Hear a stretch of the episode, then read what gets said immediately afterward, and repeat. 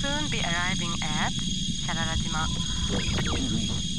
Welcome to Sharar's Island.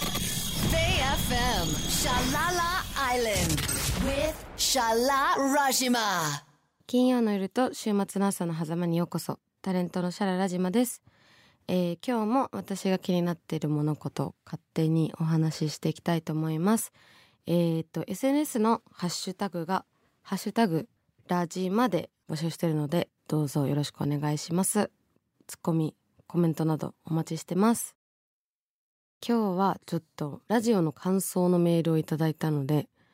それをちょっと紹介させていただこうと思います。初めてメールさせていただきます。僕は船橋に住んでいてパン屋さんで働いています。のでパン屋さんは朝が早いので初回から車の中で毎週拝聴しています。嬉しい。ありがとうございます。早朝ですからね、これ。えー、で、最初はぎこちなくどんなラジオなんだろうと思ってましたが、あ、バレてるすごい。めちゃくちゃ緊張してましたよね、最初の頃。続きを見ますね。気取らず、気負わず、気さくな内容に気になって結果毎週聞いています。どんどん良くなっていくんでね、こう、後半につれ、だんだん緊張が抜けてくんで、で、まだ続きあります。結構長く感想をいただいたんで、えージンベエのお祭りの話、チャリで遠くの県まで行った話と 楽しかったです。まあ確かにあの二つは結構強めのハイライトの話でしたよね。で、赤羽駅に何年か前までパン屋がありましたが閉店しました。赤羽の飲み屋の話も懐かしいです。赤羽駅前のパン屋って閉店したんだ。最近行けてないんでちょっと今度チェックしてみます。高尾山、ガチ高尾山登り自分もチャレンジしてみたくなりました。ゆり根も食べてみたいです。でも先にもつ焼きかな。ではまた来週も楽しみにしてます。すごい。ほとんど聞いてくれてるぐらいの濃い内容の感想ありがとうございます。伝わってるんですね。この最初のガチガチ感ですね。私も最近思います、すごい。こんなにガチガチしてたんだなって昔の聞くとちょっと恥ずかしくなります。あの時はもう必死で一人喋り。ある程度鍛えられたんじゃないですかね、ベイ FM さん。同意できますか？はい。じゃあ今日の話にね、ちょっと移っていこうと思うんですけど、今、皆さん、ちょっと違いとか気づいてるのかな？わかんないけど、実は私、風邪をこじらせて、今年入ってからずっと何かしら私体調崩してるんですけど、ついに風邪をこじらせ、風邪菌というのが鼻に溜まるわけじゃないですか。で、鼻を噛むと思うんですけど、その鼻の奥の方から耳の方に風邪菌のウイルスが耳の中耳に感染してなる中耳炎という耳が半端なく痛い病気にかかりまして、やばいんです、これ。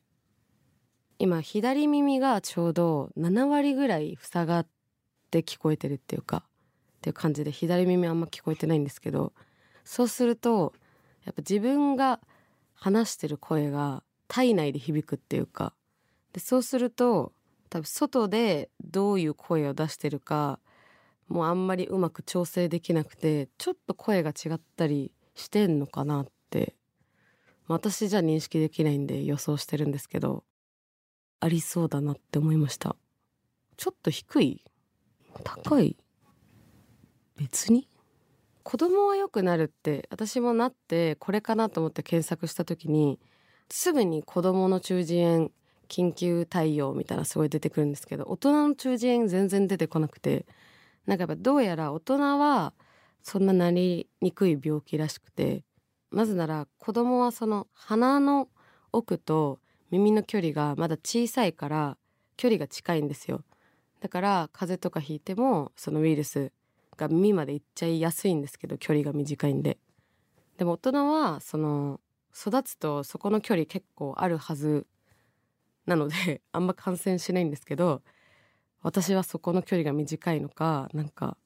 まさかの感染して感染した後にあれ耳かゆいなって思うなんか音楽聴いててで聞いてたらだんだんなんか耳ちょっと奥かゆいかもみたいになってきてか、か、かゆいえいいた？かゆい？えいた？えいいた？えいた？みたいな。もういったっていうもう結構今の人生の中で一番痛いレベルの激痛でした。突然の激痛なんで泣くレベル友達にどんぐらい痛いのってこの間聞かれて言ったんですけどなんかちょっと本当にあのくるみ割り人形？くるみ割り割り器みたいなのあるじゃないですか。なんかくるみをハサミみたいなので割るやつ。あれが耳の中で耳の中でくるみ割られてる感じ。なんか知らないけど。マジで。とにかく激痛。なんかもうギューンみたいな激痛でもうその激痛にまずやられる。もうどうしようってなった後にその痛み止め3種類ぐらい飲んでも効かなくて病院行ってもらったなんか激強のやつでやっと効いてそれでやっとこう平常心に戻るんですけどその後でやっと耳がこっち側聞こえなくなってるっていうのがだんだん気づくみたいな。えーみたいな。これいつ治るのみたいになって聞いたらまあ軽度だったらだいたい1週間だけど重度になっちゃう場合1ヶ月ぐらいかかるらしくて結構耳やっちゃってるんです私。結構きついですこれ。皆さん気をつけてください。風邪とかひいてウイルス性の風邪ひいた時にまあ私大体病院行かないで治すんですけどちょっとそれをちゃんと抗生物質とか飲んでしっかり治す ということをしなきゃいけないなって思いました。でなんかこの耳の戻りもマジで細かいグラデーションっていうか一日じゃ違いはわからないぐらいの細かいグラデーションで戻るんで今1週間前よりも多分ちょっと聞こえるようになってるけど正直まだ違いがあんまり分かってないみたいな感じでちょっとずつ戻っていくそうなんでなんか歯がゆいです。ライブとかにねあんまり行きづらいのがきついですね。ちょっと早く普段の感じで音楽を聴きたいです。中耳炎なんかなったことある人とかいましたら情報ください。ずっと Google で検索してるんですけど大人についてあんまり期間のこととか出てこなくて不安でもういつ治るのってずっと焦ってます。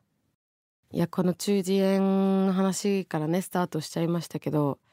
まあこう風邪をねこじらせてっていうところでしたが実はちょっと前までバングラデシュ私の一応ルーツになる国にまあちょっと家族の都合があって帰ってましてで、まあ、何日間かいたんですけどその後半戦に多分風邪をひいたんですよ。で最初は風邪か分かんなくて花粉かめっちゃ空気が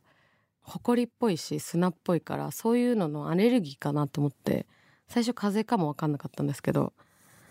で結果的にその鼻水が出始めて黄色くてあこれ風邪なんだってなって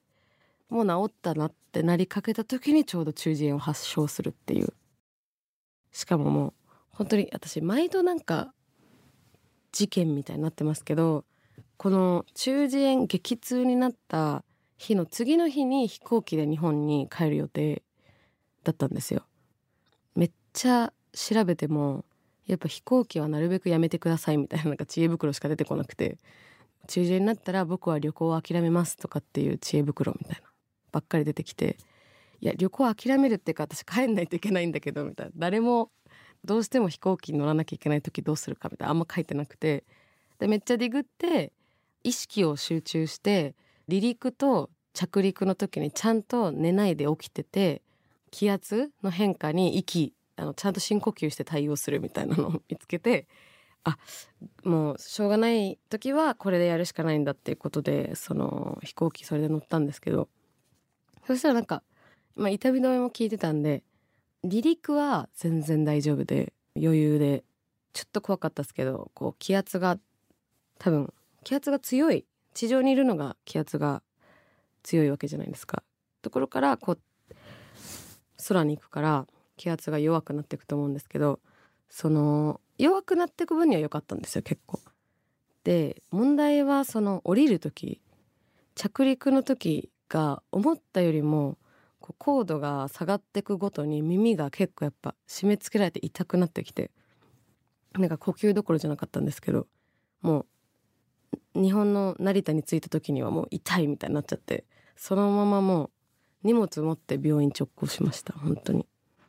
やっぱこう中耳炎になった時の飛行機は耳に負担かけるらしくてまあ本当に安静にしてくださいとか言われて病院にすいませんみたいな感じであの そのバングラ行った終わりは結構大変な感じで終えたんですけどそもそも今回はまあ私の家族の都合で行ってたんですけどバングラデシュに行っても私って大体首都のダッカっていう前も多分お話ししたと思うんですけどところからあんま出たことがなくてでダッカはもうなんかバンコクはあと500倍ぐらいカオスにした感じ。都市の喧騒がすごくて本当に今冬場夏ではない時期なんで乾燥しててでも暑いみたい。でもまあ暑いって言っても30度ぐらい。なんか気温は結構良かったんですよ。でもこう乾燥しててすごい中国からの PM2.5 とかいろいろなんか空気排気ガスとかが超舞い上がっててめっちゃ空気悪かったんですけどこれきついなって思ってて。バングラってそもそも6個ぐらい季節があるんですけど日本の人は多分結構6個季節って結構ね珍しく聞こえると思うんですけど1個がまあ大体前半と後半戦に分かれるみたいな、まあ、一応それぞれ名前があるんですけどでその6個の季節の中の3つぐらいはなんか大体雨のグラデーション。で初期の雨みたいな中期の雨。もうもう熱帯雨林のやばい雨。みたいなこうもう洪水も起きるみたいな。その後半戦は3つぐらいの雨なんですけど前半戦の3つはまあその一応簡単に言うと秋冬っぽいシーズンでだいたい乾燥しててでも気温はまあ25度6度ぐらいな感じの空気の中でなんか乾燥度でだんだんこう変わってくる感じの季節なんですけど6種類も季節があるとやっぱ不思議な感じですよね日本からしてみると。2ヶ月に1回まあまあ強めに気候が変わるというかこの寒気の方が私的には結構きつくて暑くて乾いてるって砂漠みたいな状態なんで暑くて乾いてるって一番きついかもって私は思いました。でやっぱ湿度が入ってくると暑くても呼吸ができるからこう耐えられるけど暑くてマジで乾いてると本当に砂漠で倒れそうになる感じありました。で今回は2月だったんで全然気温が意外と良くて25度ぐらいの沖縄みたいな感じだったんですけどまあとにかくその都市部はちゃ世話しないんで初めて、まあ、それもちょっと用事があったんですけどそのインドの国境沿いの町に行ったんですよ。バングラデシュってそもそもあのイギリス領インド帝国つまり一個のイギリス領のインドだったんですけど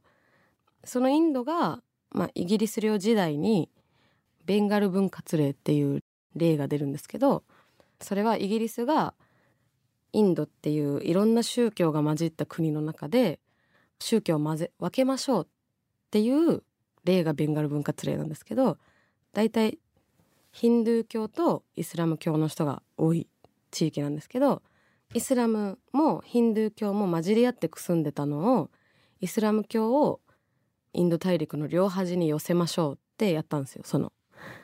まだ独立する前のインド時代にね。でそしたらそうやって宗教を分けたので1947年にイギリスから独立してインドっていう一つの国になったんですけどそこからもすぐにまた戦争になるってその両端でやっぱ宗教が違うのに同じ国になれないとか言って地図向かって左側がパキスタンになって地図向かって右側が宗教同じってことで東パキスタンになるのが、まあ、現在のバングラデシュなんですけどそれになってまた戦争があってまたバングラデシュになるみたいな数々の戦争を踏んでやっとバングラデシュになるのが71年なんですけどあのまあだからとにかく若い国なんですね。で国境が結構日本ってやっぱ島国なんで大陸のね国境の感じってあんまり想像できないと思うんですけどてかまあ私も全く想像できないんですけど そのやっぱ日本で育ったんで国境沿いってどんな感じなんだろうみたいな感じがあって初めて国境沿いに行ったんですけどやっぱ。国境に近づくインドに近づくごとにイスラム教とヒンドゥー教キリスト教もいるんですけど一定数。その国境沿いの方がやっぱいろんな宗教が共存しててみんなで住んでる感じなんですよ。だからその私が行った町は初めてその、まあ、バングラにいて初めてあんまりその首都だとやっぱムスリムの方が多いんでヒンドゥー教の首都みたいなのがあんまり見当たらないけどその国境沿いに行ったらすごいヒンドゥーの人ですみたいな。ヒンドゥーの人ってあの分かります？あのインドの人がこうすごい赤い大きい丸とかをやってるのがヒンドゥー教の、まあ、見分け方はそんな感じですごいヒンドゥー色が強くなるんですけど。初めてヒンドゥー色強いとこ行ったらその夜なんかそういうトゥクトゥクみたいなの乗ってちょっと買い物行かなきゃいけなかったんで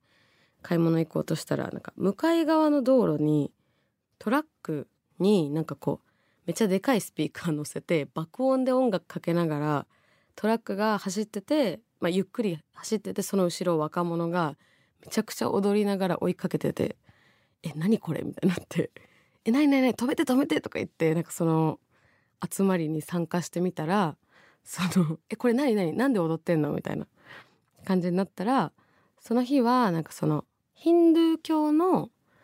なんかヒンドゥー教ってあの、まあ、イスラムと違って多神教つまりまあ神道とかみたいなその八百万の神的なあの思想なんで多神教なんですけどそのヒンドゥー教のなんか何かの神様の日だったらしくてでそのヒンドゥー教は何かの神様の日のたびに儀式を儀式っていうのはそのただ踊り狂うだけなんですけどとにかく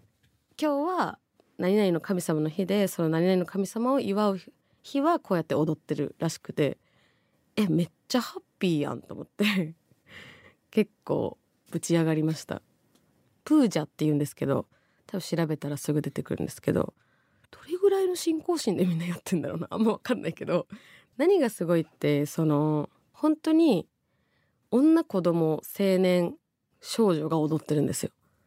しかもなんか誰かの目を気にせずに心から踊ってるっていうかなんかそんな光景ってマジであんまり見たことなくないですか？私は本当まあ音楽好きなんでねクラブとか行くんですけどなんか全くそれとは違うこの内側から湧いて出る何かみたいなあのハッピーさは結構私バングラデシュの方がルーツなんでちょっとそれはまああんまり今まで分かんなかったんですけどよくほらインドに行って人生変わったとか自分探しにインドに食べに行くとか言うじゃないですか。あ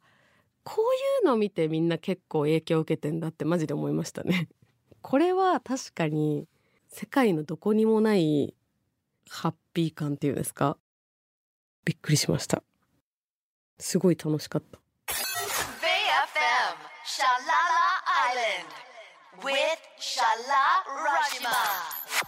玉菜ラーメンはね初回から多分何回か紹介してると思うんですけど私。この「テレパス」って曲は最近ミュージックビデオ出たんでぜひ見てあげてください。なぜ見てほしいかっていうとだから見てほしいわけじゃないんですけどうちのチャリが出てるんです。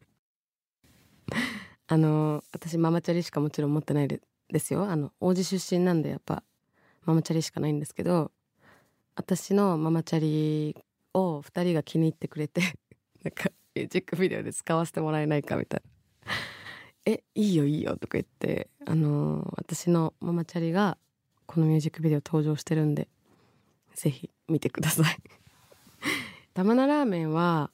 まあ、昔から仲良くて2人組のオーディオビジュアルユニット。ていう名前で名前というかまあジャンル？その VJ と音楽まあやっぱ同等に掛け合わせてやってるんですけどなぜ今日また紹介したかっていうとその音楽の方を作ってるピカーがもうすぐロンドンに行っちゃうのであのこの間